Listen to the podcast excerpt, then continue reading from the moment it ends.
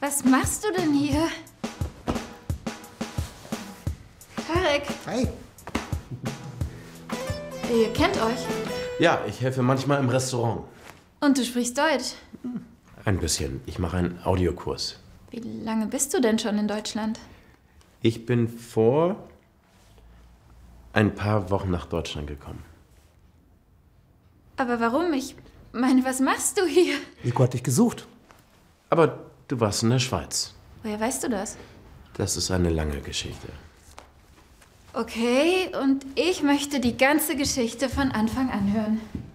Äh, pass auf, wir gehen alle ins Restaurant. Ich koche etwas und nach dem Essen erzählen wir dir alles. Ja? Okay. Okay?